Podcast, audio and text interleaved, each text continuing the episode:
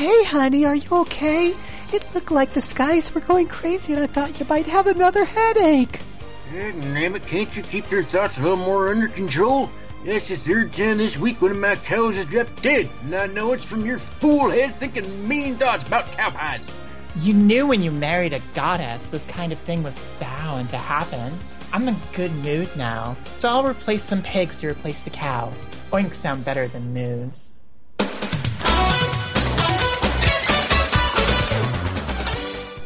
Now, a podcast so grand, Whoa! so magnificent, and so vast, it spans from the way back when right up through yesteryear. No way! Yes way. But it starts with Phil How do you choose the best equipment? and Mike. the one that looks the best, dude. Phil, Mike, this is really quite simple. Unless you get an A plus on your final oral report in video game history tomorrow, I have no choice but to flunk the both of you. Two epic airheads. Mike, we are in danger of flunking most heinously tomorrow. One time traveling telephone booth. Uh, strange things are afoot at the Circle K. I'm here to help you with your history report. Who knew the history of video games could be such an excellent adventure? Yo, dude, I have experience bar. How do I get experienced? It's like when you learn stuff for a long time, you know? Oh, oh look, Mike, a cave. Let's check it out. Hey, who is this old dude? It's dangerous to go alone. Take this. Hey, excuse me, old dude. Do you know if there's any bogus bosses of historic significance here? How's it going, ugly pixelated dude? These are your hosts, Philip Willis Those are some hot magic slinging babes. and Mike Moehnke, It's a gaming report, not a babe report. and all kinds of gamers from RPG Backtrack. If you guys are really us, what game are we thinking of? Shining Force, dude! Dudes! This is Phil and Mike's excellent RPG Backtrack.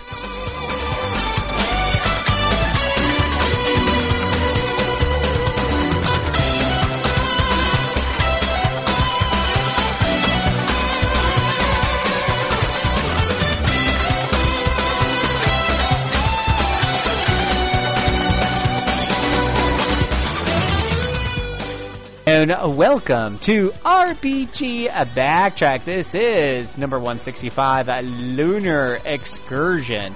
I am your host, Mr. Phil Willis, and this is my evil. Wait, you want to be the good one. But my good doppelganger, Mike Moehnke.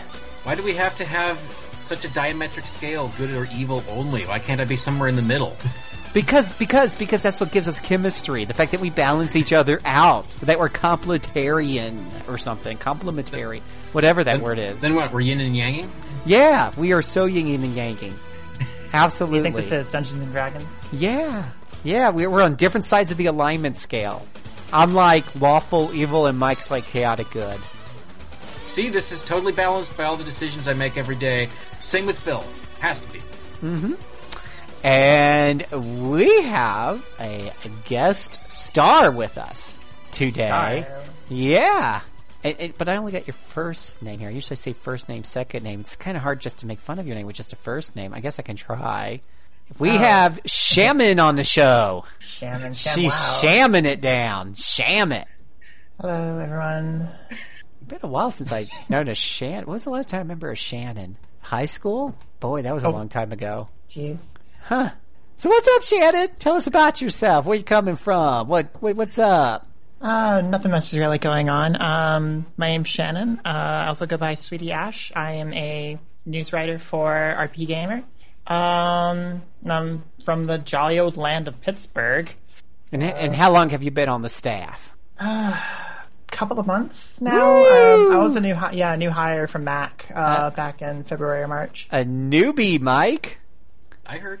We're gonna have to break her in. We have to make her play some bad games, like you guys made me play when I was trust new me. and wet I've behind the ears. I've played some pretty bad games in my time. I am a fan of the Kusoge.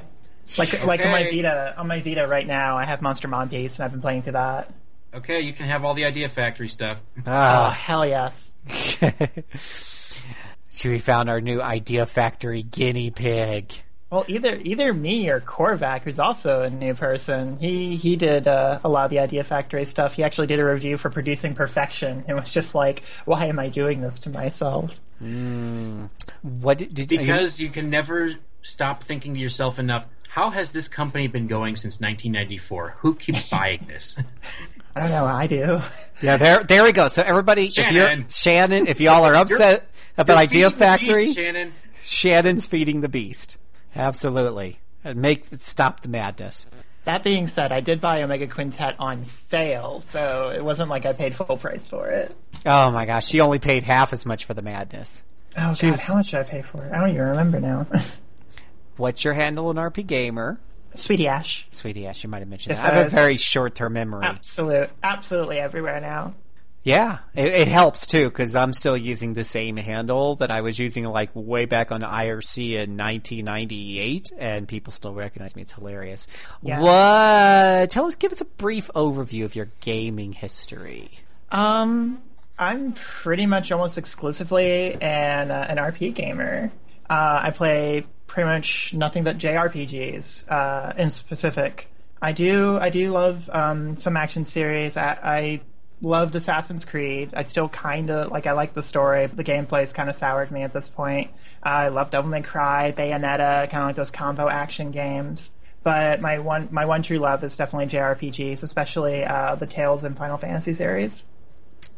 You- So, so you don't like it when a series uses the exact same gameplay over and over and releases every like year, maybe sometimes twice a year? Sometimes, I mean, Dragon Quest, I'm fine. Yeah, Dragon Quest's cool. but like when it comes to Assassin's Creed, what really soured me wasn't just the same gameplay over and over. It was that they changed the gameplay. Oh, So like, worse. yeah, so it's like around Assassin's Creed three, four is when I started getting a little eh, mostly because like, like I hated eavesdropping missions. I hated them so so much. Like I wanted to go back to a time like two in Brotherhood where I could be just like a one a one person killing machine basically. my Like that was why Brotherhood is so good. Is you could just like have fif- like fifteen guards around you and just go through the whole thing in like a minute. My favorite Assassin's Creed game is the one where you can go around with the bazooka and flamethrower. Sounds like Far Cry to me. All right. So y'all rush out and get that right now. It's called Assassin's Creed Far Cry. Uh, so, so With what? a nice sequel of Assassin's Creed, Far Cry, Blood Dragon. oh yeah, that's a fun one. Didn't Scott review that? I think he did. That sounds like something Scott reviewed. Uh, It does, doesn't it? It's it's very very good. Well, So, what would you say when it came down to it? What is your favorite type of RPG? Sounds like you've got kind of a, a bit of a spectrum there. Would you say it's the JRPG, the Western RPG, tactical RPGs? Definitely Jeopardy is definitely not tactical. Like I like the idea of tactical RPGs, and sometimes the stories are amazing, like Tactics Ogre, Final Fantasy Tactics. Disgaea 3 has an absolutely hilarious story. But my problem with tactical RPGs is that I am horrible at them. I, like, I am just completely terrible. I haven't even gotten through Final Fantasy Tactics. I only got through Disgaea by using a guide. Like, I'm just so bad at tactical RPGs. I've been trying to get into Western RPGs, like uh, Elder Scrolls, Fallout, but I get overwhelmed by just how open it gets. So I'm definitely much more in the in the JRPG uh, Non-tactical. of camp. Uh, I'm, I'm afraid Yes. we, we lost your signal after you said you hadn't beat Final Fantasy Tactics yet. I, I think you're breaking up. I know the whole. I know the whole story. I know how to get through it. I just am horrible at getting through it. Well, where uh, where are you stalled? That might help. I think I was stalled mid chapter two. I don't know where that save file vanished off to, though. It might be on my PSP memory card somewhere, and I might have to get it off uh, to play it on my Vita. But I think it was like mid chapter two. I don't remember exactly where, but I know where I definitely got like waylaid is one of my things with RPGs is not really over grinding, but getting to a point where I steamroll things. And you can't really do that in Final Fantasy Tactics until like you get a certain amount of jobs, a certain amount of skills, certain characters. Cough Orlando. Uh, But- one word: calculator. And that's the thing. Trying to get to calculator is what's got me stuck because I'm having to deal with grinding the jobs to get that job. Uh, fair, Fair enough. enough. What is your favorite RPG of all time? That's actually very difficult. There are three that I absolutely adore. Uh, Final Fantasy IX is def- probably the top of the list for that. I've played it at least eight or nine times, if not more. Um, I've done an Excalibur 2 run. I did a single sitting run. I did that for charity once. I just sat there and played through the entire game all in one sitting. How long Um, did it take? 26 hours. Okay, that's that's still a long time to sit there. Well, I did. I actually did the same thing for Final Fantasy three, technically six, like the Super Nintendo version. And that Okay. took 23 hours. But Six though, that's that's Hmm? a lot. Six is a lot faster to with combat just because of the lack of load times. True. I also did it 100%. So, Ooh. like, I got all the espers and, and did all that stuff because that one was also for charity. But uh, but yeah, Final Fantasy IX's way up there. I really like Pokemon Crystal, um, and you know, I, I have I have like this list in my head of like my all time favorites, and Tales of Vesperia is up there. But when I think about it, I've really only played Vesperia once. Well, don't we do? Don't we still have the uh, staff members do that whole uh, personal page, Mike, where they have to do their top five games? As far as I know, yeah. Yeah, maybe it's on there, Shannon. Yeah, let's look. She's like, wait, I think I did that. Let me go. It's let me go. also it's Cool. also um, I actually want to go ahead and give a bit of a shout out to um, the uh, to the the backloggery. Um, it's a website where you basically put your entire backlog of games and you go ahead and, and you know check if you've beaten them or if you've done everything in them. Um, I actually have it on there as well. Uh, but Oh, here it is. Favorite game. See, I know you better than you do. Number number seven, Persona 3 Portable. Number six, Dragon Quest V. Number five, Tales of Vesperia. Number four, Assassin's Creed 2. Number three, Pokemon Crystal. Number two, Deadly Premonition. And the number one game of all time, Final Fantasy IX. Deadly Premonition does give it a run for its money, though. I love Deadly Premonition. So good. Well, Sounds you like must get along pretty well with Alex. then. Oh, ah, and your your favorite hobby is Dungeons and Dragons. Oh, I love you mm-hmm. already. Um, play Pathfinder every other week. Okay, well, we're going to take a tiny break. It's time for our main event. So we're going to play some really cool music. And since we're talking about a Lunar Silver Star story, you know we're going to have some great ditties for this one. So hold on tight, and we'll be right back.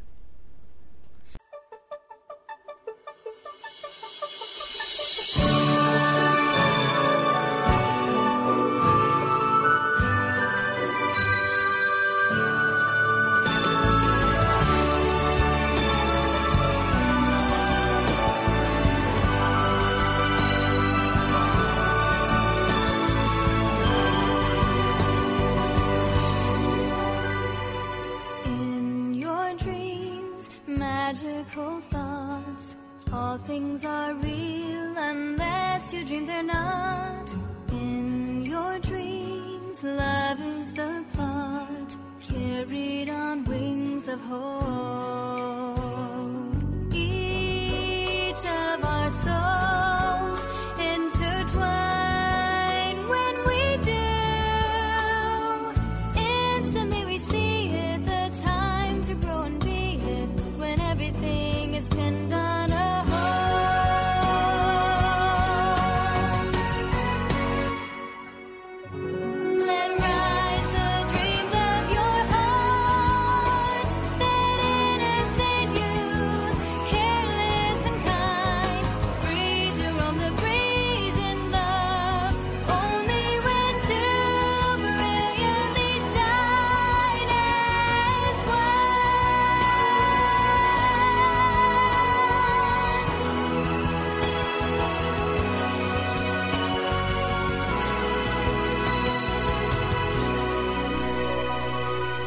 Welcome back. This is the main event where we talk about a game or a series of game and we dive into all of its juicy, tender insides. And today we are looking at Lunar Silver Story Complete, developed by Game Arts and Japan Art Media, published in North America by Working Design on the PlayStation 1, though Mike tells me he got the There's- Sega Saturn version in Japanese. Is Yeah, that what you the- played? And the, and the original, no, the original version was the Sega CD. That's what I played first. Uh, well, then how come Wikipedia doesn't have that one? Phil, probably because the word "complete" is not in the Okay. title of the Sega CD version. Oh, oh, oh, a little Now it's just technicality. Called Lunar, it was Silver. called Lunar the Silver Star. Oh, because because I played the complete. See, and it's the first one that pops up when I search. Okay, here we go. Oh, Lunar, Lunar Legend. the Silver Star. Mm-hmm. All right, that's Let's the one. Is this Lunar the one we're talking about, right? Lunar, the Silver Star. Okay, Developed by Game Arts and Studio Alex, released in North America by Working Designs, this was released on the Mega CD in North America on December 1st, 1993. This is a single player RPG video game experience. And I'm just going to turn the floor over to you two. I played, you see, you guys played the incomplete version. I played the complete edition. So I'll let you all get all the stuff on the table. You remember all the juicy details more than I do. And then I'll talk about my experience, I don't know. which will be much Did- shorter. Did, did you play it on Sega CD? I did not originally play it on Sega CD, but I have played the Sega CD version. Okay, excellent. That's, yeah, be- that's uh, better than what I did. God darn it, Phil! You mean you still don't own a Sega CD? no, I don't. Do those things even work anymore? All those moving parts? Oh, I know. Uh, there's there's this great little add-on thing. It's actually um, a Sega like a Sega Genesis and a Sega CD smashed together. Is that the 32X or am I misremembering? The CDX? CDX, yeah. I know plenty that still work, but Yeah, and last I checked, my Model 2 Sega CD still works. I don't know Mm-hmm. about the Model 1s. Those are the ones where the, the disk drive pops out and the working parts break down easy on that. yeah, the laser had uh, some issues. But yeah, if you play it on Sega CD, then you can listen to some of the songs just like you're playing a regular CD. And I did that once upon a time because I had it so long ago that I hadn't yet started putting music on my computer. Ah, I'm, I feel old now. That's because okay, no, no. Uh, so let's start this off properly. And why don't one of you talk about the story? Well, we can probably just give it the general narrative, and then as we go through each rendition of the game, the general narrative changes a bit because Game Arts just kept tweaking things. Uh, basically, the original story you played as Alex, who is a boy who dreams of becoming a dragon master. Um, the dragon master is basically the knight of Althena, who is the goddess of the world. Uh, he is friends with Luna, who is a songstress, um, and they go off on a merry adventure along with their friend Ramus and the mage of Vane, Nash, to um, gosh, I don't even remember what they did at the very beginning. The middle is what what I remember more of from the CD Let's version. see.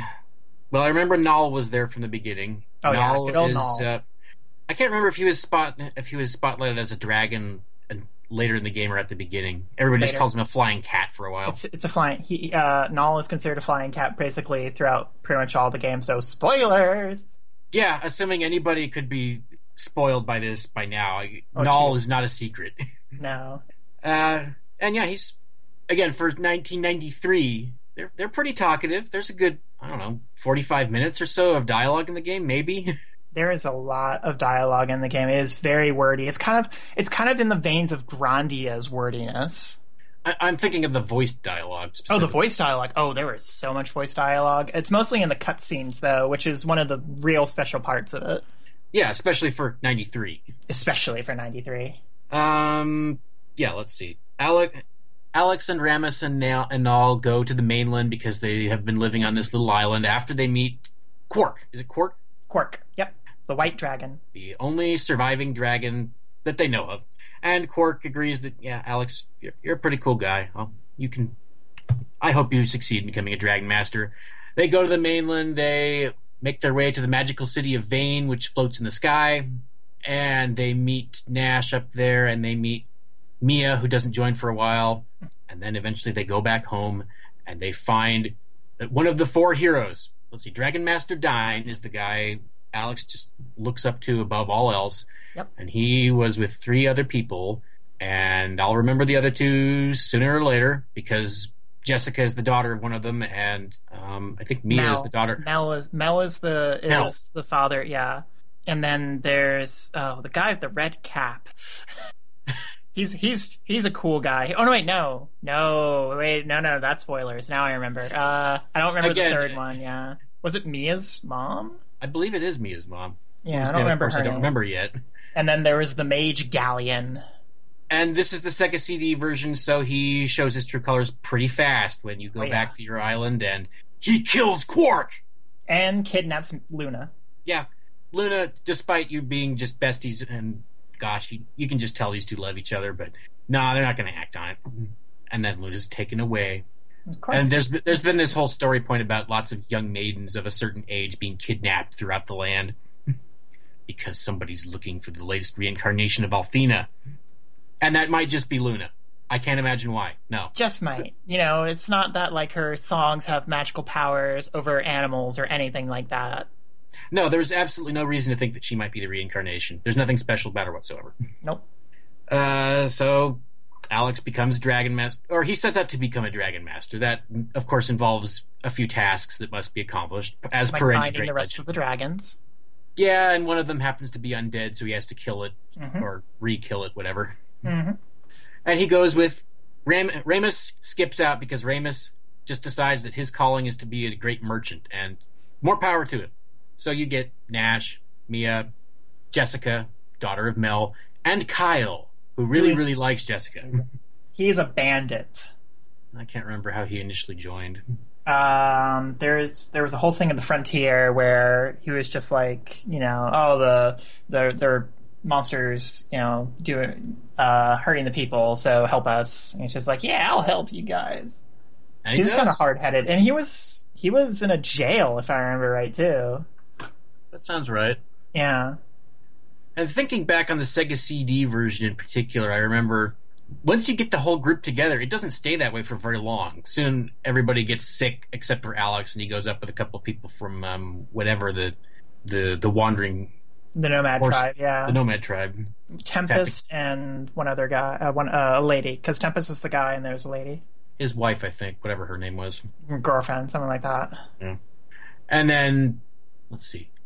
Yeah, then eventually Al- the party gets back together. They decide to get an airship so they can go to the frontier, which is where all the, the there are like these three witches that Ghaleon is in league with. They're from there, the from the frontier. So they go there to go and try and Wait, save wait, wait. Luna. This is the Sega CD one. There's only one witch. Oh, there's only one witch in the Sega CD. Oh, that's right. Yeah, there was only Xenobia. Yeah, and the frontier is where the Vile tribe lives, which Yes. completely uh, unexpectedly, given the name, is not nice. I, I know you never thought that would happen, that the Vile tribe would be mean, but yeah, you're gonna have to beat him up a lot. and eventually, Alex takes on the mantle of the latest Dragon Master, and he's, you know, as a full Dragon Master, he actually leaves everyone else in the dust. He's awesome. He gets very OP. And then you beat up Xenobia. That's the Yes. one witch in this one Yep. and you again get to beat up Ghaleon, who, uh, be, uh, in the long-standing tradition, does not take defeat well, and he mutates into his second form, and you beat him up again. And Galter, Alex, and Luna just they finally get together after he overcomes the brainwashing. Yes, because Luna got brainwashed and turned into a dark witch, or a dark Althena. Technically, that's what it was. You know that's that's actually a fairly intelligible plot of Ghaleon. I'm going to take the the latest reincarnation of the goddess and make her do my bidding. Nice work if you can get it. Yeah, Ghaleon is probably one of the better villains, especially around that time. More competent too. yeah, he actually he pretty much gets what he wants until until you beat the crap out of him at the end. But Mhm. uh, and you what the Dyne is in the game, but I forget what the name he's going under for a I don't while. remember either. I, I can see him in my mind's eye. I just don't remember his name. And he's taking he's taken on a false moniker because he lost all his Dragon Master powers during the final battle of his group, which means he's still incredibly buff and strong, but he has no magic. He joins Alex once for something. I forget exactly what they're doing, but You're in a you're in a forest and you get lost. I seem to remember being a sewer or something like a sewer. No, this, there is a sewer dungeon because it's an RPG, but no, he joined he joins long before that for a little bit. and he's awesome because he kills everything in one hit. But yeah, this being well, it was it came out in '92 in Japan, I think. So don't expect a whole lot of story sequences.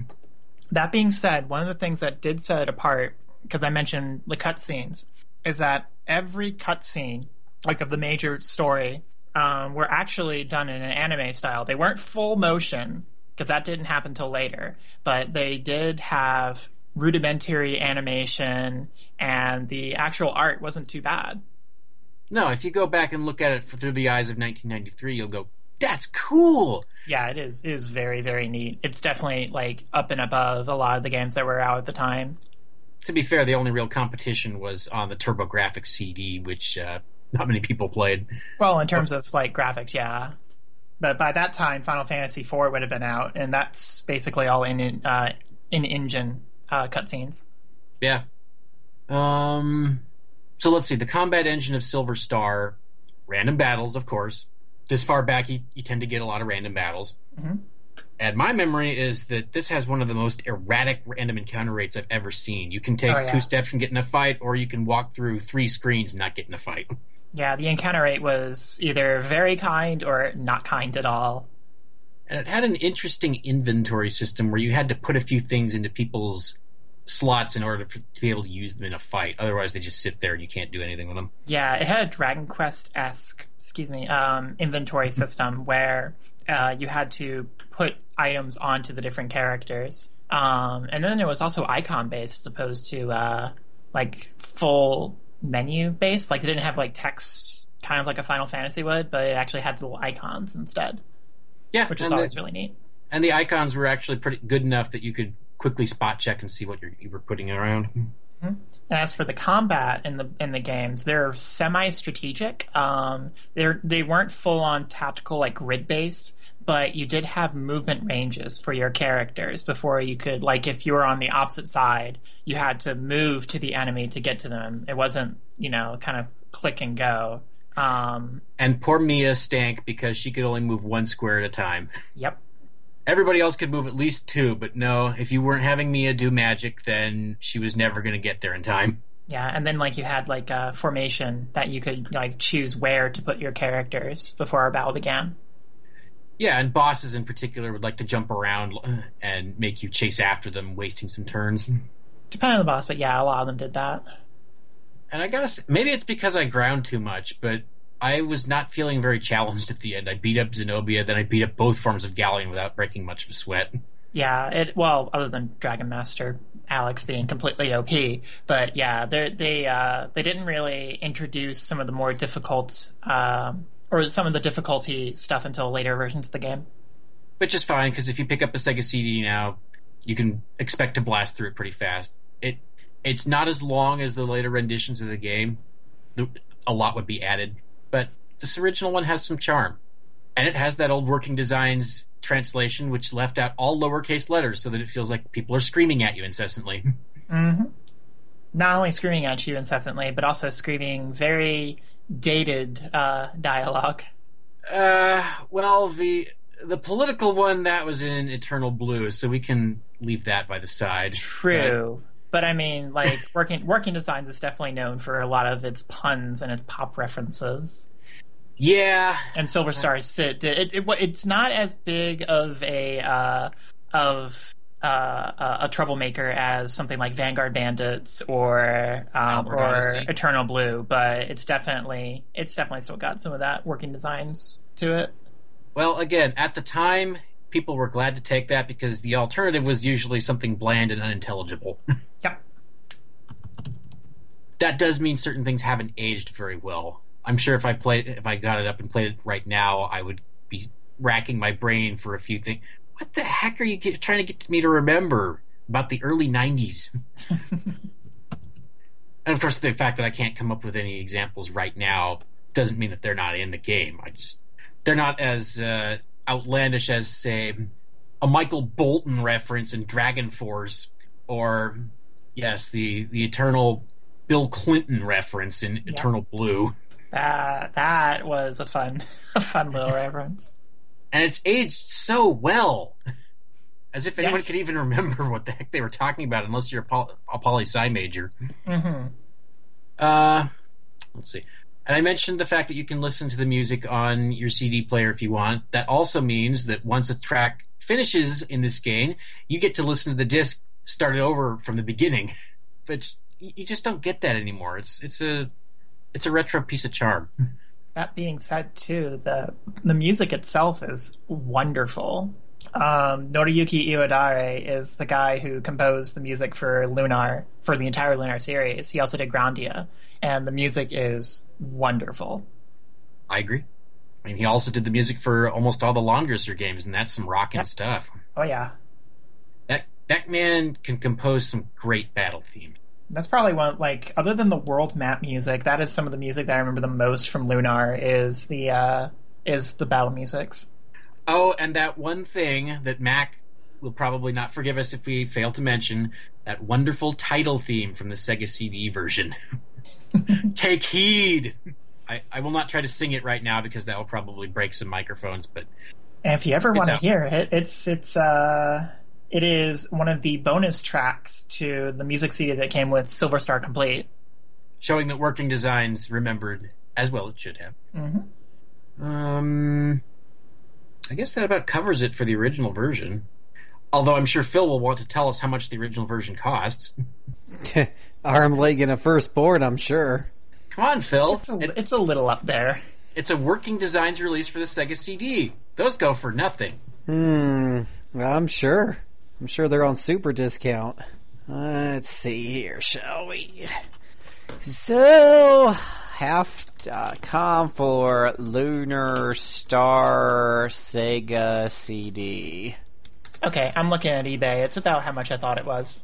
Which is to say, yeah, well, that's not bad. Disc only for fifty-two bucks, but of course, our listeners demand the best, and I'm looking for the best on here. I'm not even sure if they got like maybe a shrink wrap of this thing. Uh, shoot, I'm not finding any shrink wraps. I'm finding completes though with the box and the and the game art. Yeah, and th- those Sega CD cases break easily, so that's a find. 80, Yeah. 80 80 80 bucks. Yeah, but it looks like my little brother ran over it with his bicycle. I mean, if I had a little brother and he had a bicycle to run it over with. Huh. Hmm, that's a little bit of a dis- CIB for 120. That's a little disappointing. I was kind of expecting something more than that. I feel let down. No, Don't you worry, not. Phil. Eventually, we'll get to the sequel, and then you'll find some really nice Sega CD prices.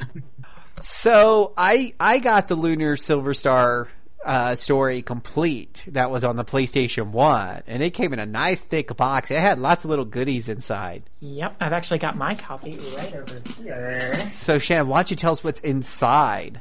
Okay, so there's it's like I said, it's a nice thick box. It's got a little uh, front cover thing that kind of pops off. It's got all the uh, all the the game art stuff on it.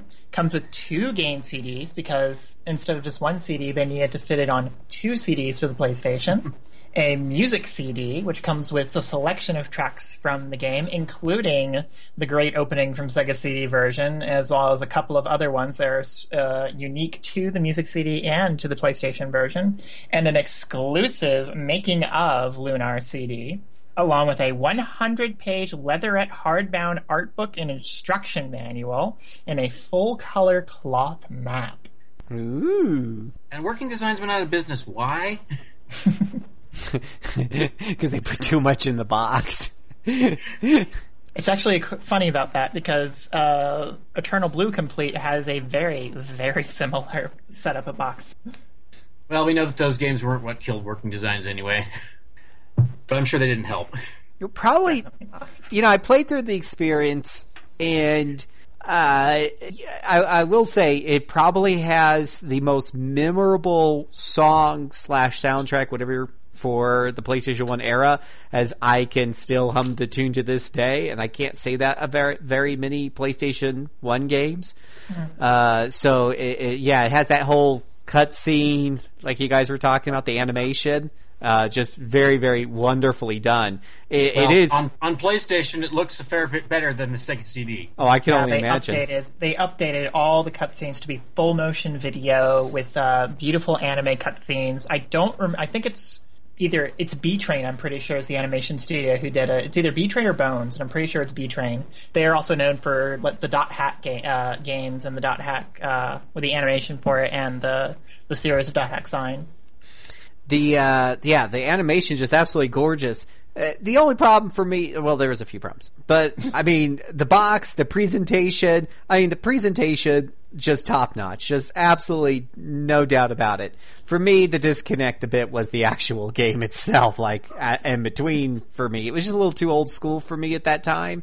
Um, since I had never played the original and I never really got played any of the other Lunar games, and Wait, it just you didn't import it on the Saturn, Phil? no, I can't believe you. no, it wasn't big into importing back in the day, believe it or not. Um, Phil, I can't believe. yeah, I mean it's a, it's a, it's your it's it's very uh, it's your two D you know, turn-based uh, tactical or, or not tactical, but turn-based. I think it is a little tactical, right? You mentioned that because there's some positioning and stuff, right? Yeah, they're still positioning in the PlayStation One. Yeah, um, but like Mike said, it was a bit on the the the, the easy side, especially as you got a little bit towards the end. I did remember just kind of breezing through it and going. The music videos and stuff were really cool. The the animation just was really awesome, but I could do with all that irritating gameplay in the middle.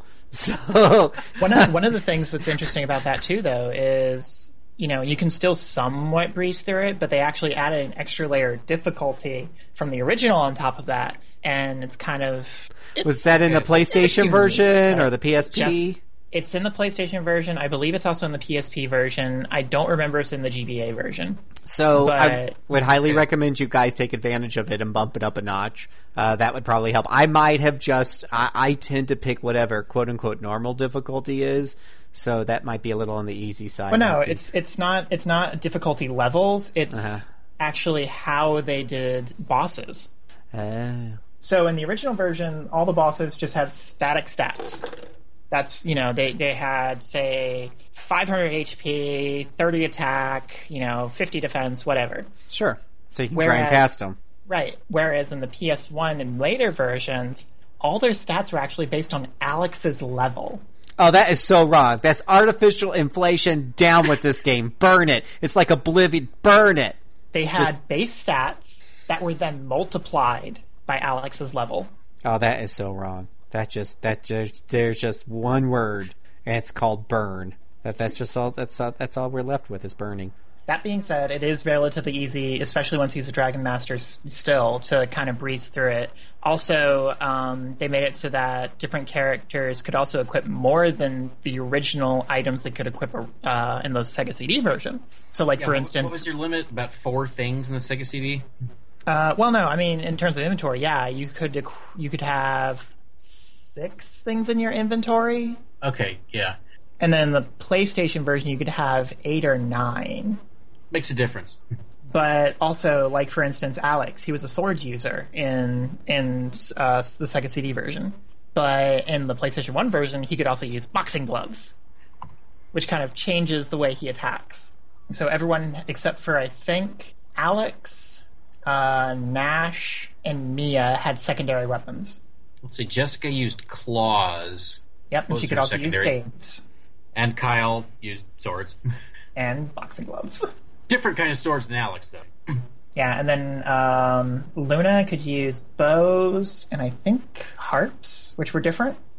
Now they did make some other changes. Uh, let's see. Royce is one of the new witches in here. Mm-hmm.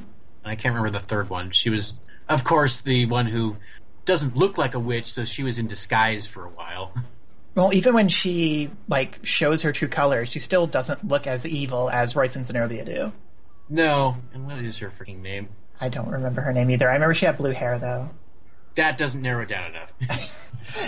In an anime game, no. Especially with Luna also there. Right.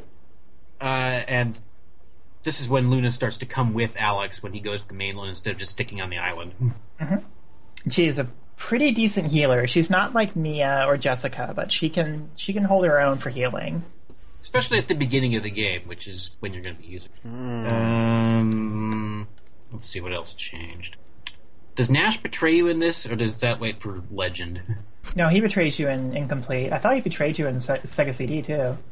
You know, I think he did, but it was kind of a brief thing, and he didn't show up as a boss. Which he does in the yeah. Sega CD in the uh, in the PlayStation One version. Which an awesome freaking boss song, by the way.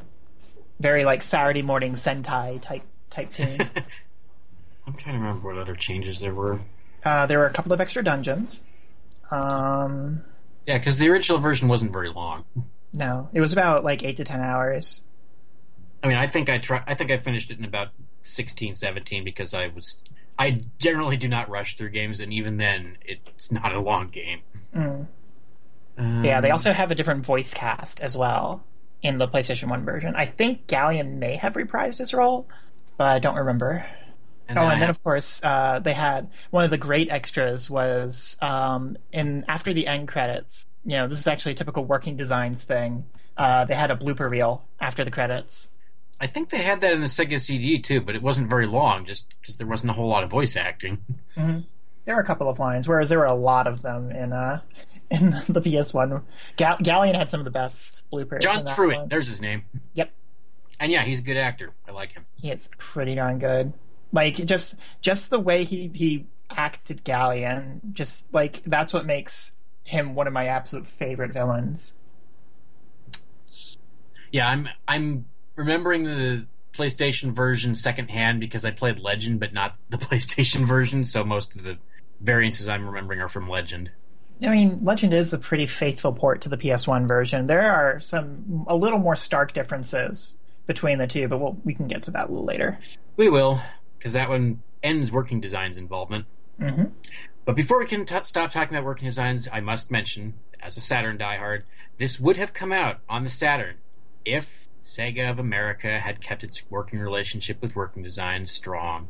But no, there was some incident. I think it was at E3. It was at an E3 where I believe it was Vic Vic Ireland was just really ticked off that Sega of America seemed to have shunted Working Designs off to a bad booth and just the relationship broke. And he it was probably for the best because Working Designs was never going to sell huge quantities on the Saturn in North America, but this would have been a nice claim for the poor Saturn's library. Because the PlayStation version is not is pretty much the same as the Saturn one, from what I've been able to unearth. Yeah, for the most part, there's some um, audio differences. Um, I think they're missing a few cutscenes, but other than that, it's mostly the same game.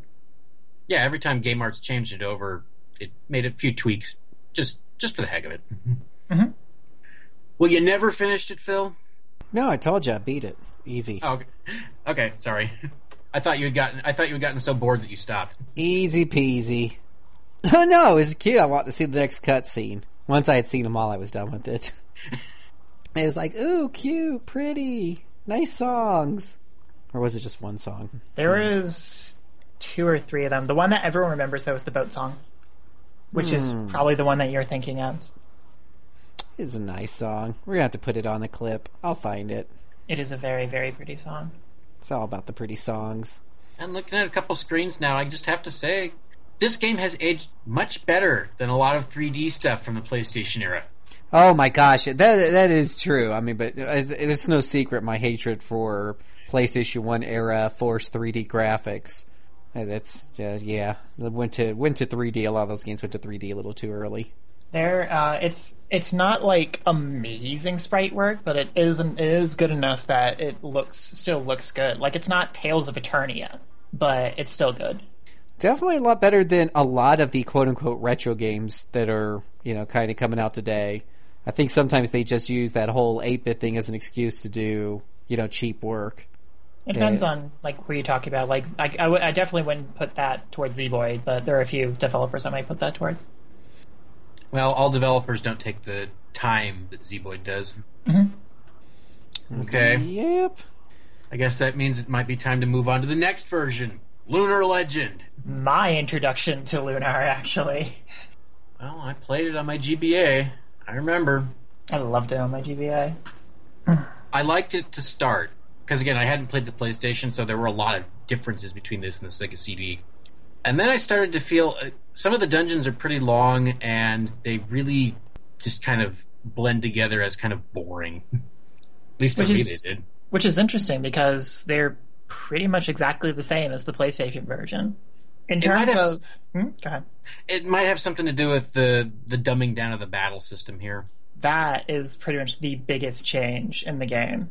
So the CD version and the PlayStation 1 version all used like a strategic kind of like your characters have to move to the to the enemy and all that kind of stuff. Lunar Legend completely did away with that. It is your very basic turn-based RPG where you hit attack, you choose the target, your character attacks the target. You're on To one be- side, the enemies you're on the other. Wham! Kill them. to be fair, the reason why I enjoyed that was I was also like 12, 13, something like that. And I remember trying to play the PS1 version, getting frustrated because I couldn't get my head around the the tactical elements of, of the battle system. So Lunar Legend was just absolutely wonderful for me because I'm just like, yeah, I can play this like a Final Fantasy game. Hooray! The other major addition was um, collectible cards. Oh yes, I remember finding those, wondering do I really want to try this that hard on them? And eventually just not trying very hard about them. Yeah, it, you get a bunch of them as the game goes on, but there are a few that are kind of like you have to farm, and it's there. There's no mini game associated with it. There's no real. There are a couple of rewards, I think, but they're not very good. It's mostly just, hey, we added a little thing for you to collect, just so you can collect it. Because everybody loves collecting things. Oh, of course. The other big difference is the cutscenes, of course, because it's on the GBA, are just stills from the PlayStation Anime FMV cutscenes. They're pretty decent stills, but the lack of motion hurts it in my view. Just because you have something to compare it to. Right. Oh, oh, there's another big difference. We aren't dealing with working designs translations anymore. We get to have an Ubisoft one. Whoa! Because everybody knows Ubisoft does great translation work all Hey. the time. I will, I, we, we do have to admit, it's not Breath of Fire 2, but it is very bland compared to the PlayStation Shannon, version. Breath of Fire 2 is almost the gold standard for how bad a translation can be with people still buying it because at least it's not in Japanese. You may not be able to understand much of it, but it's not in Japanese. That's very true. But it's definitely also true that the charm that was in the game from the working designs translations is pretty much gone. What you have is basically a bare bones story with a little bit of the humor thrown in. Only sometimes I'm not sure how much funnier it could have been if somebody had tried a little harder to make the, the text work. That's the, that's the thing about jokes. If they're not told well, they're generally not funny. Yep. But that being said, if you're if it's like you want a easy, nice introduction to the world of Lunar, and you don't mind a somewhat stilted translation and a very basic battle system, then Lunar Legend is a very good place to start. Yeah, I'm sure you can find it dirt cheap, and Phil will, I'm sure, give us the roundup on all these other renditions after we do the last one. But I will say, the final fight with Ghaleon, that actually challenged me until I remembered that as a Dragon Master, Alex is simply amazing as a healer. Not only is he an amazing DPS, but he also has a. I think it heals the entire party. Actually, it does. You'd think that Mia or Jessica would be better at it, but no, Alex is the one you want to use. Everybody else can beat on Ghaleon, while Alex heals the enormous damage he deals every turn. because I think he has three attacks every turn, two or three, something like that. I don't remember how many he had, just that they were tearing me apart until I finally decided, you know what, Alex, it's nice to have you attack, but uh, if you don't heal everybody, then we're going to die. Yeah, And the, the one the one move I remember him just destroying me with constantly was his like energy beam anime and like giant beam of laser thing that. Uh, That sounds worst. right. Because, of course, it hits everybody. Of course. Um, I don't think this was even developed by Game Arts. Phil! No, I think it has it on there. I'm pretty sure. I used to have a copy. Wait, wait, wait. I, I can't do this. Phil has to do it. Phil! Hmm. That says that doesn't say developed by Game Arts, does it? And Wiki is never wrong. Yeah, Wiki's never wrong. So obviously you're wrong. I mean, that's all there is to it. Hmm. I swear there was a copyright for Game Arts. Maybe it was for the original story. It probably is. I'm I'm sure Game Arts was involved at some level just to make sure that the basics were followed, but I also don't think Game Arts did anything else for the GBA, so it would make sense that somebody else would do this. Somebody like Japan Art Media, whoever that is. Media Rings Corporation after acquiring the rights. Okay. Oh, oh, Japan Art Media did all the. Oh dear gods, no! Uh, it did a game that we're not talking about this episode because it's too horrible. Oh, oh, that game. Yeah. uh, Let, there's a there's a joke amongst my entire friend group of that game. There, there's there's a game like that for that system. That game doesn't exist. that's what we would all like to pretend. Anyway, before we can, there's one more version, Silver Star Harmony. which is for the PlayStation Portable, and it was actually one of the few times I actually went to a GameStop and was just like, "Hi, I want this anime game," and it's actually surprisingly a, a good port. Well, it's the, it's the only lunar thing we've had in the last eleven Decade. years, I think. Yeah, in the past Yeah. decade. Unless you count the fact that Lunar Silver Star is apparently now on iOS. Woo. Woo. But uh, Silver Star Harmony was a remake for the PSP. They actually updated the sprite work. It looks a little more along the lines of something like uh, a Tales of Eternia.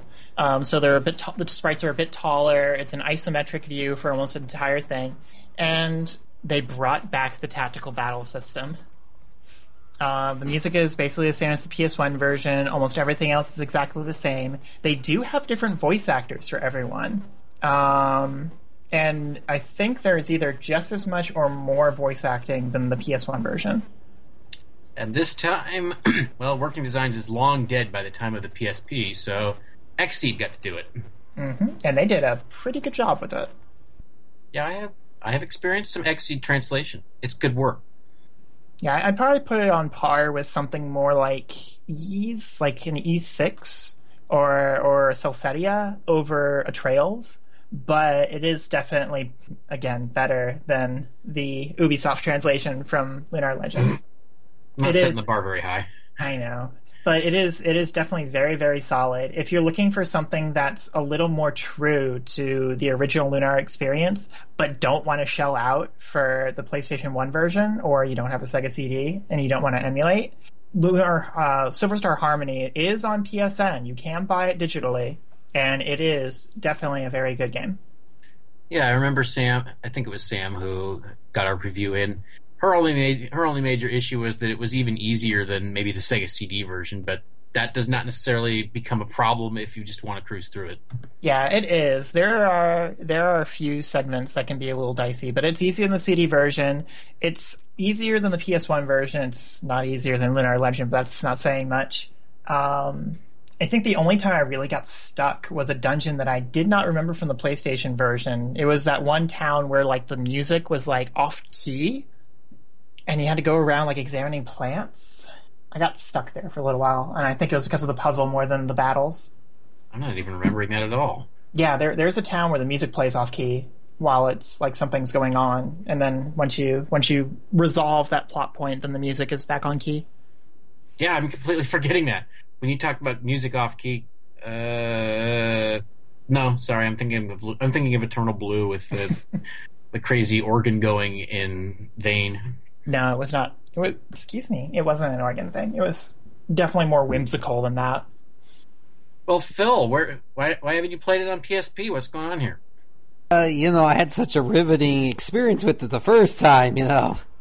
But you played that one, what, 16 years ago? More? Yeah, I mean, I, I guess I could revisit it, but, um, yeah, yep, not feeling it. I, I like the cutscenes, don't get me wrong, it's, it's beautiful, but it's just, um, yeah. It's, uh, yeah. One day, maybe. Every once in a while, it goes on sale. So Yeah, PSN stuff tends to have that. Well, Phil, we, we haven't done the price roundup for all the other versions. have Nah, that's all you, Chief. we? You want me to do it? Okay, we talked the fine. good, we did the good version. Let's see what Still Silver Star Story Complete is going for on eBay. and are we talking complete complete or just the game? Well, I see one com- boxed with extras for 75 bucks, Sounds about right. which is honestly not as bad as I was f- expecting. So, Yeah, usually usually you'll see it for about between 80 and 100 just like the Sega CD version. But what's hard is finding it with all the extras, especially that map. That map is notorious for being missing. I believe maps are often that way. The extra And then per- let's look. Let's ex- look for Lunar Legend. Yeah, those extra per- peripheral stuff can be a little hard sometimes. I'm going to gu- guesstimate a ballpark already for Lunar Legend. I'm going to say 5 to $10. Actually, seems to be a little more than that. Oh, color You me want- surprised. If you want the cartridge, you're looking at around maybe twelve, fourteen dollars. Oh, so not much And if- more. And if you want complete in box, then you're looking at ooh, 30 or so. Maybe even more. I'm so surprised about the CIB. And let's see, Silver Star Harmony, just in case you don't want to do that digital thing and you got to have the original physical copy. Mm, and I see a wide range of prices, but some of the lowest, you could probably get it for 15, 20 bucks if you hunt. Yeah, it's not really that expensive. Um, both Legend and uh, Harmony didn't come with any extras. There was no there was no like limited edition for Silver Star Harmony or anything like that. And I can understand that. Those those significantly add to the frustrations of the publisher, and Mm-hmm. Doesn't have a whole lot of people. Nope. No, Not like don't. Working Designs did, but Working Designs was fine with taking a year to get it the extra stuff ready. But uh, I think Lunar uh, Silver Star Harmony was one of Xseed's earlier localizations. Like, because I think before that was just Wild Arms Five, couple of the Ys games, uh, the early Trails games. I don't think Xseed was responsible for those early ones. That was some. Uh, oh wait, yeah, you're right. They didn't do Trails two and three. those are the ones with horrible translations. Yeah, but I know I know Wild Arms Five was what oh uh, was 2007, something like that, and that one was definitely Xseed. Ah, well, this isn't the Xseed history No, show. this is not the Xseed history show. Well, anything else y'all can think about before we head on? Uh, honestly, really, if you're a fan of anime RPGs, like in the vein of Tales or Grandia, definitely give Lunar a shot. It's uh, you know, it's it's not terribly aged. It, it can be pretty humorous depending on the translation you're playing. You know, it's it's a it's a fun romp. and it does have some rocking tunes. Oh my goodness, does it have rocking tunes? I've got the boss music stuck in my head, and that's probably one of the better tunes out of the the whole lot. Hmm. Okay. Well, even even Phil remembered a tune. He almost never remembers the music from games. Yeah, I know. I don't remember much about games. I'm getting too old. Too old, I tell you. Get off my lawn. Too old. Okie dokie. Well, we're going to take a tiny break and we'll be right back after another lunar song.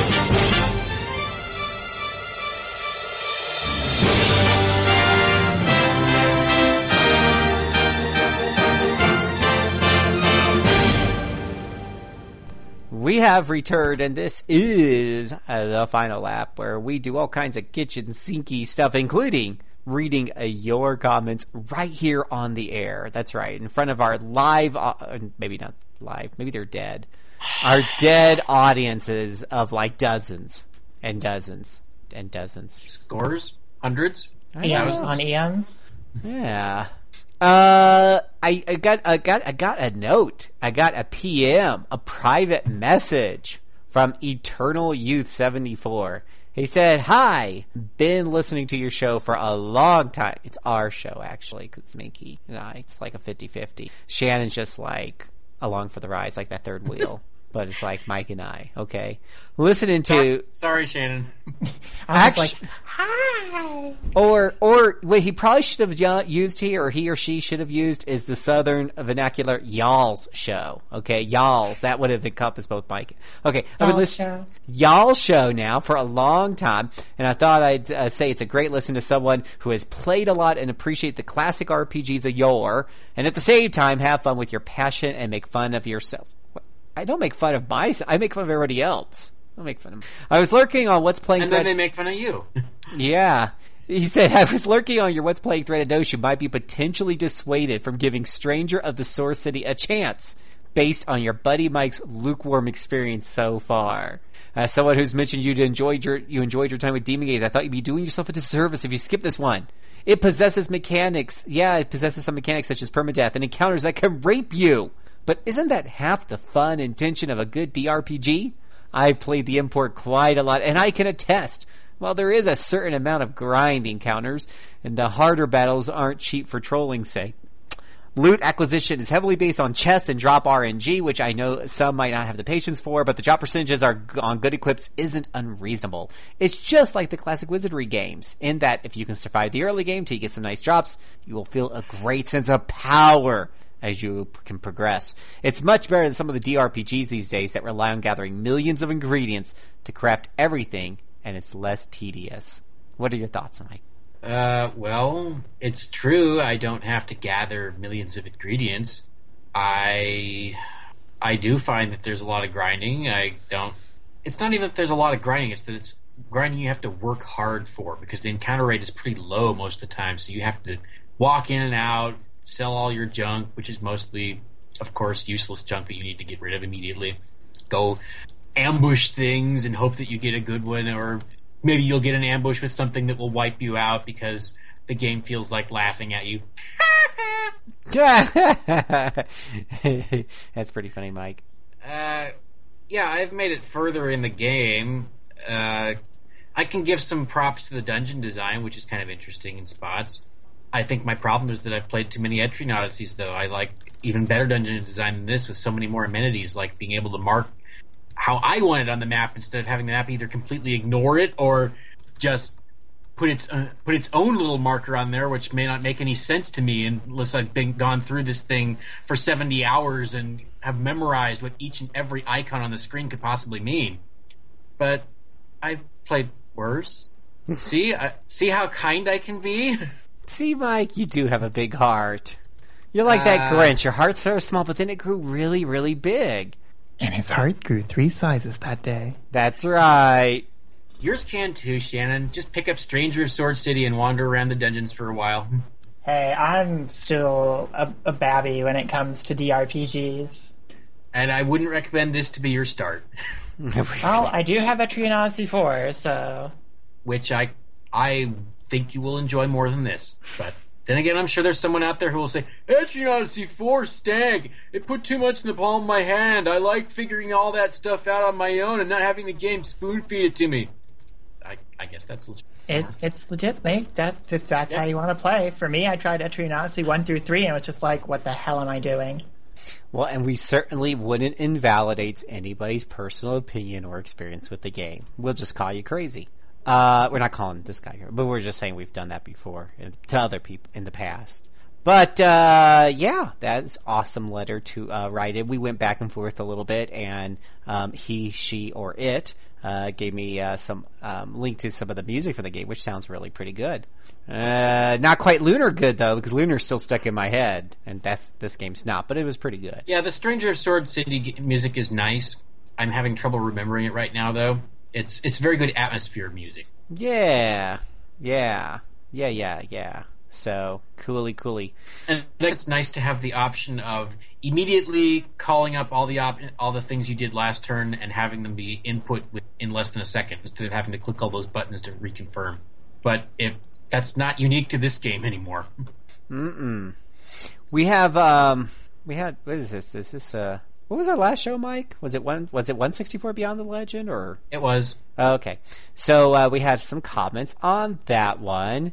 Bood- I can never get his name right. Boot. I just want to say Booty. And, and you know, and and if you were, if, me booty. well, if you listened to our last RPGA backtrack and you heard us talk all about WWE, we talked about our favorite tag team uh, of all time, um, the New Day, and boot, and and of course their trademark Boodio cereal. So when I see B U D A I, immediately I think Boodio cereal.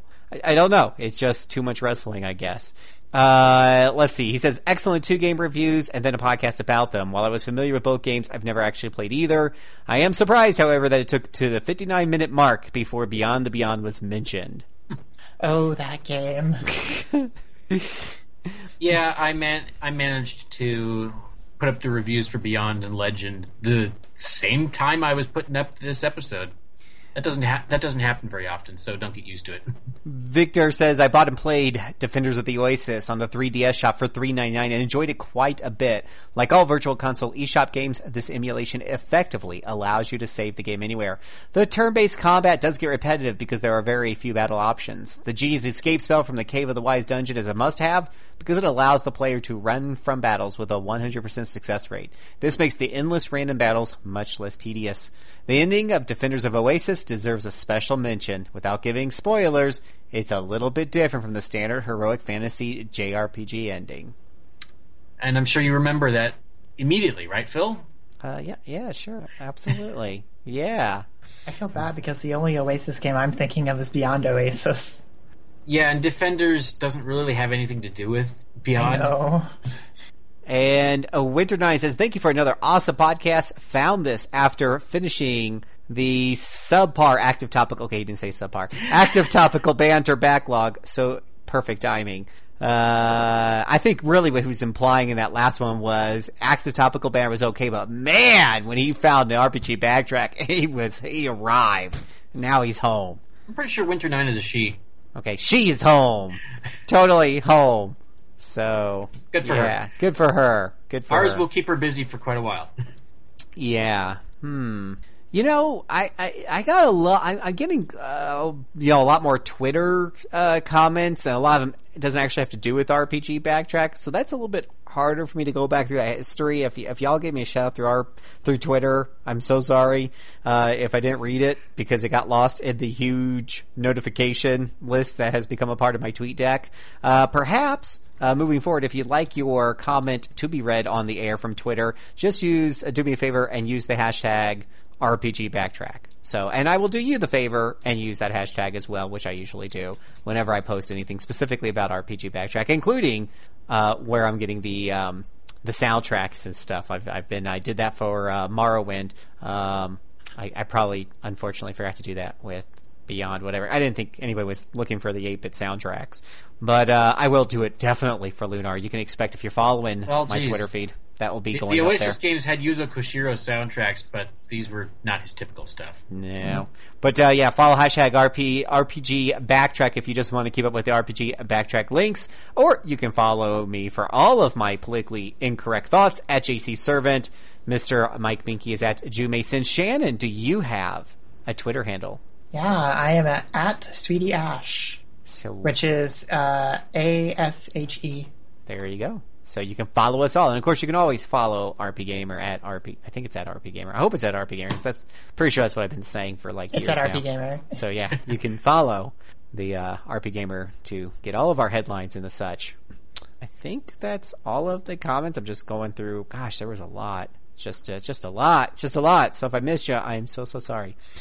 I'll keep looking while I let Shannon. This is a roundtable where you get to discuss. First of all, have you done anything new on the site lately that you want to get out there? And then, secondly, what are you playing? What are you doing? What's happening? What do you want to share with our vast audience? Well, on the site, I'm mostly just getting used to the news cycle, understanding how everything works. So that's pretty much all I'm doing on the site. I uh, there's a couple of cool things coming up that uh, should be interesting as features. Uh, I'm not sure if I can talk about them, so I'm not going to talk about them.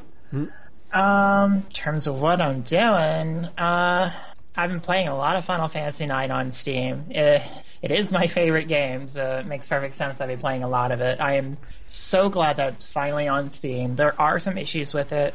It's not a perfect port by any means, but it's definitely a good way to, to play the game on a on a modern system. Uh, that's not the PlayStation 3. I'm kind of hoping it gets uh, ported to PlayStation 4 in the same way that Final Fantasy 7 did, um, with all the little updates, because those kind of updates like no encounters, um, speed up, um, all that kind of stuff is in the Steam version. So it'll be interesting to see if they bring that to PS4. Otherwise, it's mostly just been my other mainstay of Final Fantasy 14. I'm on Exodus server. If anyone's there, hit me up. Um, doing a little bit of my streaming streaming stuff. I do have a Twitch stream that I stream infrequently, unfortunately, because of school. Um, been doing Demon Souls. Been doing some uh, some retro games like Star Ocean One. Um, working On to in, in its PSP version or the original Super Famicom one? the original Super Famicom one. Oh, nice. I actually I actually own every co- every version of Star Ocean, like of the entire series. The only thing I'm actually missing is uh, the 360 version of The Last Hope. so yes, that includes Blue Sphere. Um, but yeah, I but pretty much just play nothing but RPGs. So that's that's that's my thing. That's that's really it. Um, Final Fantasy Nine, and Final Fantasy 14, and Demon Souls. Fair enough. Sounds awesome. How about you, Mr. Moehnke? What's up? Well, I continue to peck away at Stranger of Sword City. I think I already addressed that somewhat. I got through the first set of dungeons and r- realized, oh, in order to make the plot point happen, I need to go find another hidden enemy that I can kill and get its. I think they call them blood crystals in this game. But Mac got me a copy of Langrisser Reincarnation Tensei. Oh which- no. uh, it's not good, but it's not as bad as I had expected. It's just when I play it, I can't help but think back to all the Langrisser games I played because I I played all of them except the Wonder Swan one, and even three, which had a lot of problems, was more interesting than this for the most part. But it does feel like a Langrisser game, just not a good one. I lo- I love how whoever programmed it forgot that maybe you don't want to have the overlapping move ranges for each character show up as you're trying to move a character so that you constantly get confused as a different move range suddenly shows up and you wonder why you can't move there because that's somebody else's move. That's the kind of thing a good quality assurance team might have picked up on, and obviously this game didn't have that, so it's still there and you get to be fully annoyed by it. And yeah, they threw, they threw in the proper nouns of the Langrisser universe.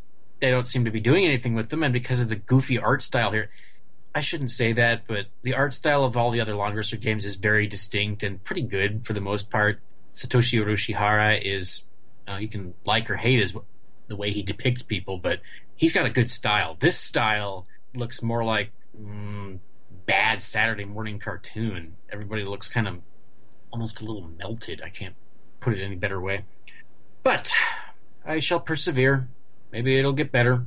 I mean, I'm I'm on about the ninth battle right now, so that's probably not going to happen. But I shall persevere. Uh, He will survive. He will survive. But do does he need now? a hero? I'm holding Actually, I out just for one. I totally I totally remembered something that I was working on that just completely left my mind because we've been talking about nothing but video game RPGs all day. Um, I'm actually working on a Pathfinder campaign right now. Um, Phil, it's actually it's, it's semi homebrewed. Um, they just uh, Paizo just released a new um, Ultimate book called Ultimate Intrigue, and it's kind of this. They introduced a new class called the Vigilante, where its big thing is it has dual personas. It has a social persona and a vigilante persona, and instead of having just plain old regular combat with with monsters, enemies, whatever, there's also social combat but I'm, you know, piddling a little with that. The big reason why I wanted to do it was because one of the archetypes that they introduced for it was called the magical child. And it's exactly what it sounds like. One of the t- uh, one of the talents that they have is called the transformation sequence. And instead of taking, I don't know, ten rounds to switch personas, it takes them five rounds. And there's all sorts of like colors and, and sounds and whooshes and stuff like that. So it's basically magical girls. And what I'm planning on doing is making a homebrew using that part of the system to make a magical girl RPG in Pathfinder. Cool. And I'm still trying to work it out because I don't the the way they have the archetype set uh, set up for magical child is it's a spellcaster. It's basically a glorified unchained summoner, and I don't think people want to have a campaign of nothing but spellcasters. So I'm kind of finagling a little bit so that people can choose any class, but all the classes automatically have the uh, the transformation sequence talent.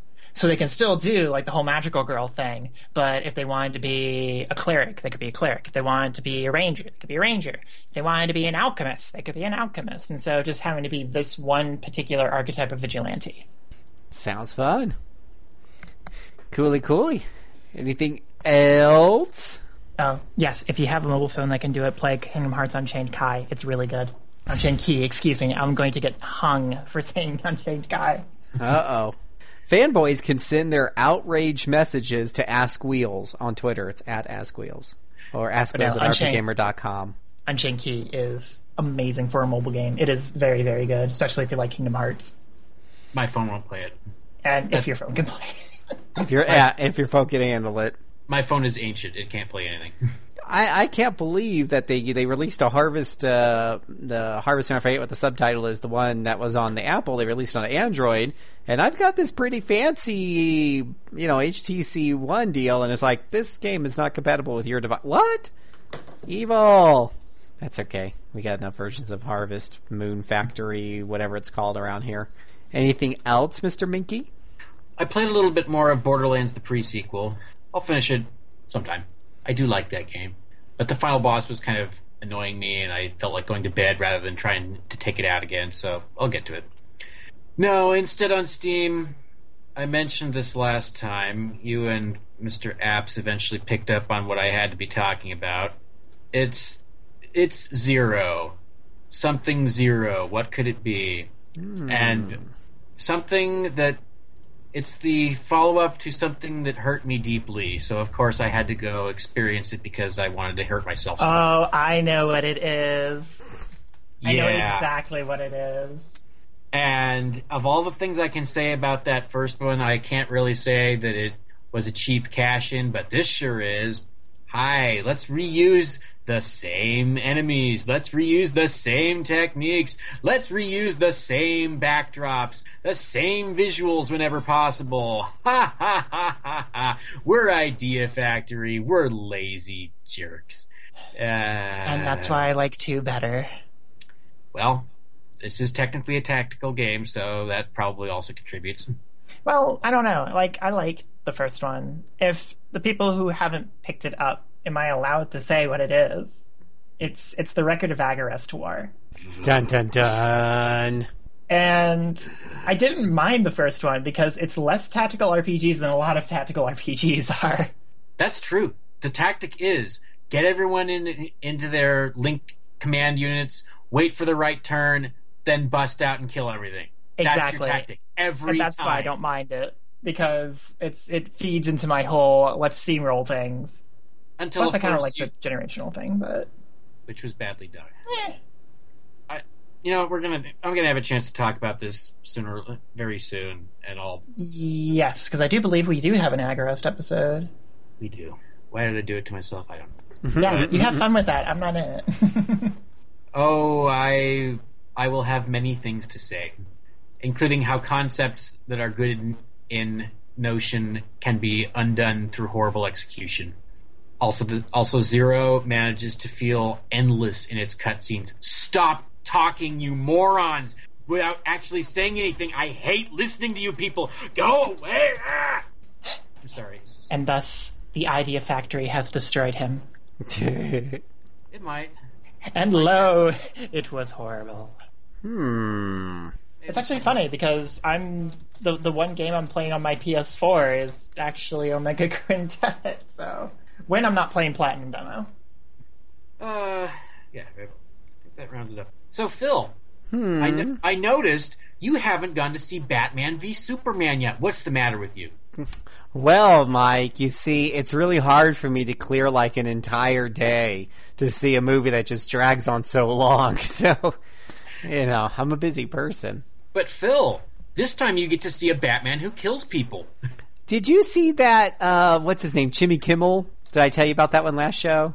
Don't think so. No, check this out, guys. Go to youtube.com. You know what? I, I've heard some not great things about the movie, but I think that's because they took out uh, one of the best clips. So if you go to youtube.com, you look up Jimmy. Oh, that yes, yes, you did share I, that. okay, all right. I thought I might have. I was, kidding. but look up the deleted scene, Jimmy Kimmel, Batman versus Superman. It is hilarious. Uh, I can watch that again and again. No, but you know what is out in theaters that's got me a little interested? Uh, let's see. You still haven't seen Deadpool? Yeah, I don't care. wow. I don't. I don't. I'm not a huge like. I don't like really go out to a ton of movies. Those Marvel movies, I'll eventually pick up on Blu-ray and watch them in the comfort of my home. Uh, there, I'm not like such a huge Marvel fanboy that I'm chomping at the bit to rush out to the theater to pay extra for something that I'll eventually want to collect on DVD anyways, or Blu-ray or whatever it's called. Nope, nope. but no, there's there's uh, actually it's Ratchet and Clank. Yeah, Oh, that, that's imagine. not out till next week. Yeah, I know, but it's coming, right? And imagine you you got this game, and and then you did um, you know, what did they do? They did the game, they did a series of games. Then they did this is a re kind of a remake of the original game, and th- but that's based off the movie that of the first game. Yeah, it's it's crazy. It's insane. This sounds like a recipe for a disaster, but the game is good. The game that just came out, I got it. I'm having fun with it and uh, it, it's good old Ratchet and Clank uh, goodness. And it's got a, it's now PlayStation 4 graphics. It looks absolutely gorgeous. It looks like a a a, a freaking Pixar movie in motion. Just absolutely beautiful. This this thing's at home on the PlayStation 4, and I thought you know Into the Nexus looked pretty good on the PlayStation 3. Uh, and now they, they got the movie come out. Early reviews have been pretty positive. We'll see how it actually you know does when it comes out, but. I'm kind of curious. It'd be it'd be pretty interesting if Ratchet and Clank could beat that whole, you know, video game based on a movie based on a video game curse thing that's going around with a lot of those. So, pretty pretty cool. Oh, you're just saying that because you loved Doom so much that you saw it ten times in the theater. But it's got Dwayne the Rock Johnson. I yeah, how can you resist that? No, I love Ratchet and Clank. I, if if I've not said this before on this show, I am a huge fan of the series. If you liked Mega Man, but maybe the difficulty on some of those games was a little off-putting, Ratchet and Clank is perfect. It's like 3D Mega Man with a lot more humor and uh, the, the the difficulty taken down to a somewhat manageable level. So uh, I, I don't usually die too too often in those games. It's just it's just that fun end of the night, want to go kick some ass with some humor uh, put in there.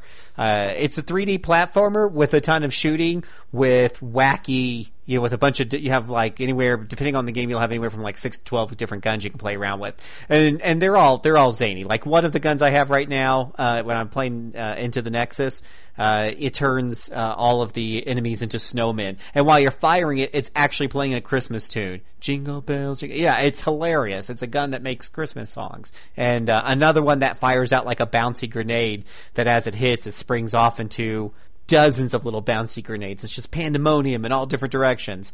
You got this big uh, decoy that looks like a cheap carbon cutout of of the lom of, of your character, the Lombax, and uh, the, it's to taunt the enemies and get them together. It, it's just hilarious. Uh, the guns are just so much fun. There's humor in the game. It, it's appropriate for kids, but I, as a grown up child who's still playing video games and stuff, I, I find it hilarious. So um, going through the series on the PlayStation 2 is a treat. But these remakes, the PlayStation 3 got the got the uh, the HD kind of ports uh, of the original game, so I highly recommend those uh, if you want to start off at the beginning. But uh, this is going back to the beginning, I guess, because it's the original Ratchet and Clank. pretty cool, pretty cool. What else? What else? Man, what a what a time to be an RP gamer, though, right? I mean, these games are just coming out left and right. We just got Fire Emblem Fates birth. Uh, I got the birthright one not too long ago. We've got you know Bravely Second End Layer. I just got probably what might be the last PSP, uh, especially retail hard copy game to come out. I finally got my hard version of um, uh, Summon Nights Five. And I'm happy to report, I, I've mentioned this before when I because they released the PlayStation Network version first, and it was royally pissing me off because it has this very irritating bug in the skill Wait, wait, wait. screen. This is the Gaijinworks release, right? Yes, and Phil keeps tweeting to them, and they keep ignoring Phil. Piss him off, they do. Um, yeah, but the the the the PlayStation Network version has this very irritating bug that would pop up every time you go into the skill screen, unless you hit select first. Which, when you press select in the inventory screen, it changes your character from the 3D model to the 2D model. Don't know why that feature's in the game. I guess it's a cool feature if you want to see your character as a 2D sprite instead of a, a de- very detailed art sprite. Anywho, if you do that first, it kind of gets around the bug, but it irritated the hell out of me. There's one other bug in there, but it's a little bit less common. However, I'm happy to report I popped in when the retail version came in the mail finally. I popped it in my PSP, the UMD, and no bug. So that is exciting, and it comes with a very beautiful uh, soundtrack uh, in a full jewel case. That uh, the old retail when we used to buy CDs off the shelf, it looks exactly like what you would have bought ten years ago. Of course, now we do everything electronically, and it's a very beautiful box. So it's just a very very well done job. And one of the things I really appreciate is in the PSP case that's inside of this. re- The box they ship it to you in, by the way, is decorated with the game art and the logos. It- They don't just ship it in a, a boring old cardboard box. I mean, I, I will give Gaijinworks their props. They they they definitely went all out. It uh, the instruction book is a full color instruction book, just like the old days, and it's got a lot of detail in it, so you'll want to check it out. Uh, the, the, a lot of this information is in the game through the tutorials and the help menu, but having it in a hard copy there that's handy that you can read uh, on your break when you're when you're not around your PSP is pretty cool. It comes with a with a poster, double sided poster that's uh, looks like it's about maybe maybe 14 by 24 inch, give or take a few inches on each side. But like I said, there's there's pictures on both sides of it, and it's really nicely done. So yeah, I give I give these guys absolute props. They have restored my faith in them, back in them a little partially at least. Uh, I, I'm still a little peeved that they didn't really respond to the tweets. You had to go fishing on their forums just to figure out, and it took some user to point out how I could get around that bug with the PSN version because I sure as hell didn't figure that one out on my own. But uh, yeah, very, very, very well done uh, on this box. And if you didn't get one of these, I think they still got some for sale on their website. I, I would highly recommend it. It's probably the last official retail PSP release. Ah, pretty cool. Uh, Shin Megami Tensei 4 Apocalypse is coming out. Mike, are you jumping on that? Nintendo 3DS, kind of uh, an expansion or a second part to the original Shin Megami Tensei 4? Maybe if Mac decides that I should be the one to review it. Did you play? Do you do you play any Shin Megami uh, Tensei there, Shannon? Yeah, um, I've played Nocturne. Um, I played four. I haven't finished four because that stupid opening segment is like difficulty spike among difficulty spike. But uh, I've played Nocturne. Um, I've played Persona three. Tried to play Persona four. It just starts so slow. Um, but I'm definitely I'm definitely a fan of, of the, the mythos of SMT. Um, I haven't played as much as I would have liked. I mean, I've, at least I've played Nocturne. I don't know if you were following my uh, tweets when I was playing through Strange Journey. I'm pretty proud of the fact that I got all the way to the end, and then when I got to the end, I spent some time on that boss, quite a bit of time. I tweeted one day, "The game has beaten me. Well done, game. Well done." So I know about those. Journey is Yeah. definitely one of the harder ones. I, I'm proud because I got all the way to the end, but uh, after grinding insanely for that boss and still having to whip my ass in like six, five turns, something like that, I looked online to see some help, looked at some facts, and what they were suggesting to to prepare for this boss looked like it was a lot more grinding than what I was willing to do just to see an ending to a game. So uh, that's where I was like, okay, I enjoyed the journey, the strange journey, as it were. Uh, I'm not going to do all of that. And, and speaking of to that, to that, the guy you mentioned earlier about you know putting together items and stuff. I think that was one of the things that made me a little cranky about Strange Journey. Is according to the walkthrough, to have the good item set will really help you beat the big boss at the end. You need to do some crafting, and these things are like all over the place with random drop rates out of hell. So I'm just like, eh, nah. No, I'm sure someone will. Hey, if one of you guys had just bought the items from the store that's in the ship, I think, and you still managed to beat it without all that fancy crap and some weird demon code that you had to put in that cost five billion money, gold, whatever, let me know. But I, I just couldn't see an easy way out of it, even after sticking in an extra half a dozen or so hours of, of extra grinding there at the end. So, you know, I was also pretty surprised to see that. I mean, a lot, of, a lot of good games coming out for PlayStation Four. This is a, this is a Oh, little off am the. So happy at the amount of stuff coming out for PS4 this year. Yeah, yeah, it's just amazing. I, I was I was starting to feel I was starting to worry that my PlayStation 4 was going to become another Wii U, uh, where there's a few good games, uh, mostly first party, but other than that, it's pretty dry. But now we're really seeing it open up to some different genres and things like that. Uh, but no, no, no, Nobunga, no, blah, blah, blah, I can never pronounce this. Nobunaga's Ambition. When was the last time you saw one of those games coming out on a PlayStation? Actually, it's it's released PlayStation 4. Sphere uh, subtitle Sphere of Influence, and uh, I, I do like the uh, so I, I like like the Samurai Warrior games.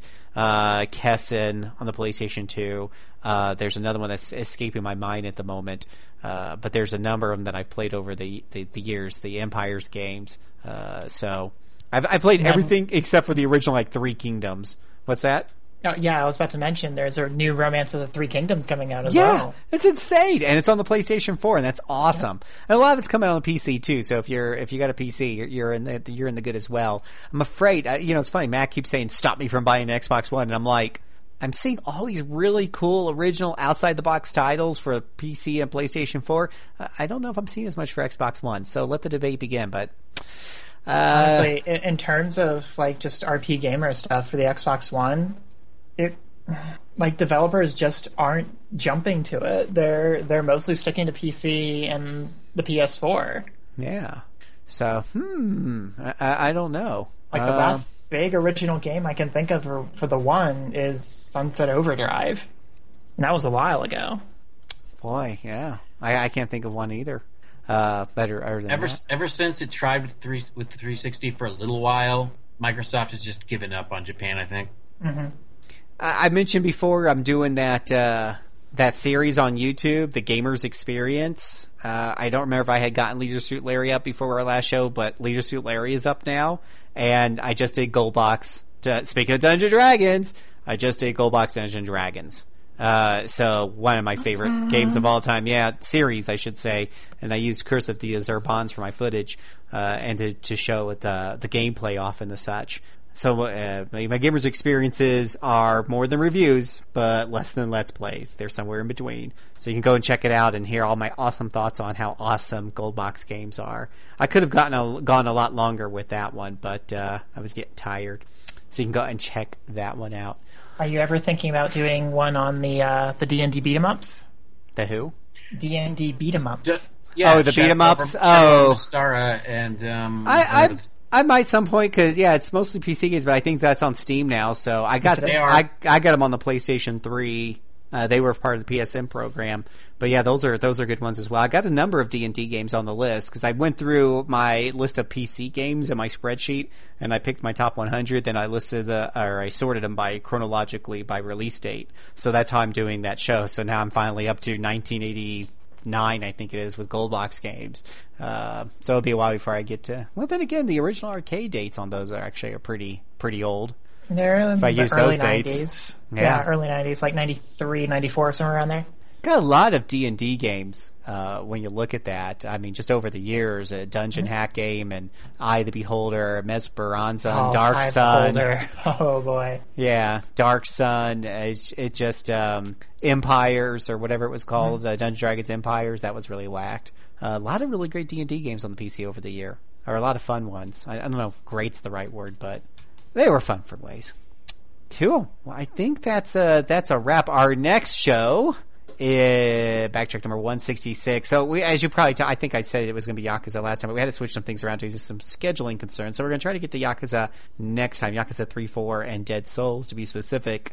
So we'll see how that goes. We're subtitling that one. They'll kill you five times before you hit the ground.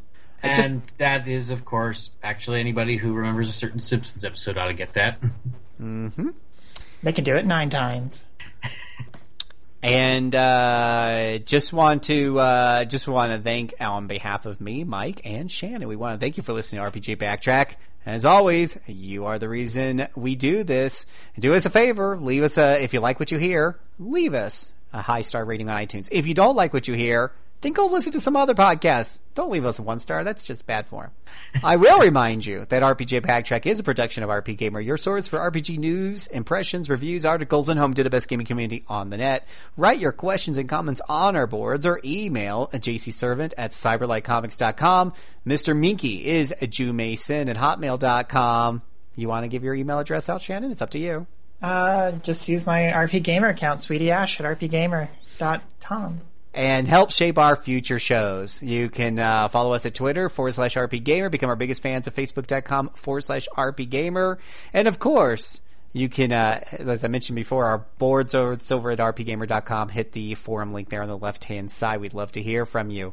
And as always, you can listen to our huge, vast catalog of backtracking podcasts as well as our other sister podcast, the RPG Cast, the Active Topical Banter, Q and A Quest, and RPG Cast. It's all over at rpgamer.com. Mr. Moehnke, would you like to put us to bed? I suppose I should issue a disclaimer. Just because you have known a woman since childhood and you might like each other. That does not, in fact, mean that she is a reincarnation of any given goddess. And if you try to act that way, you may be in big, big trouble.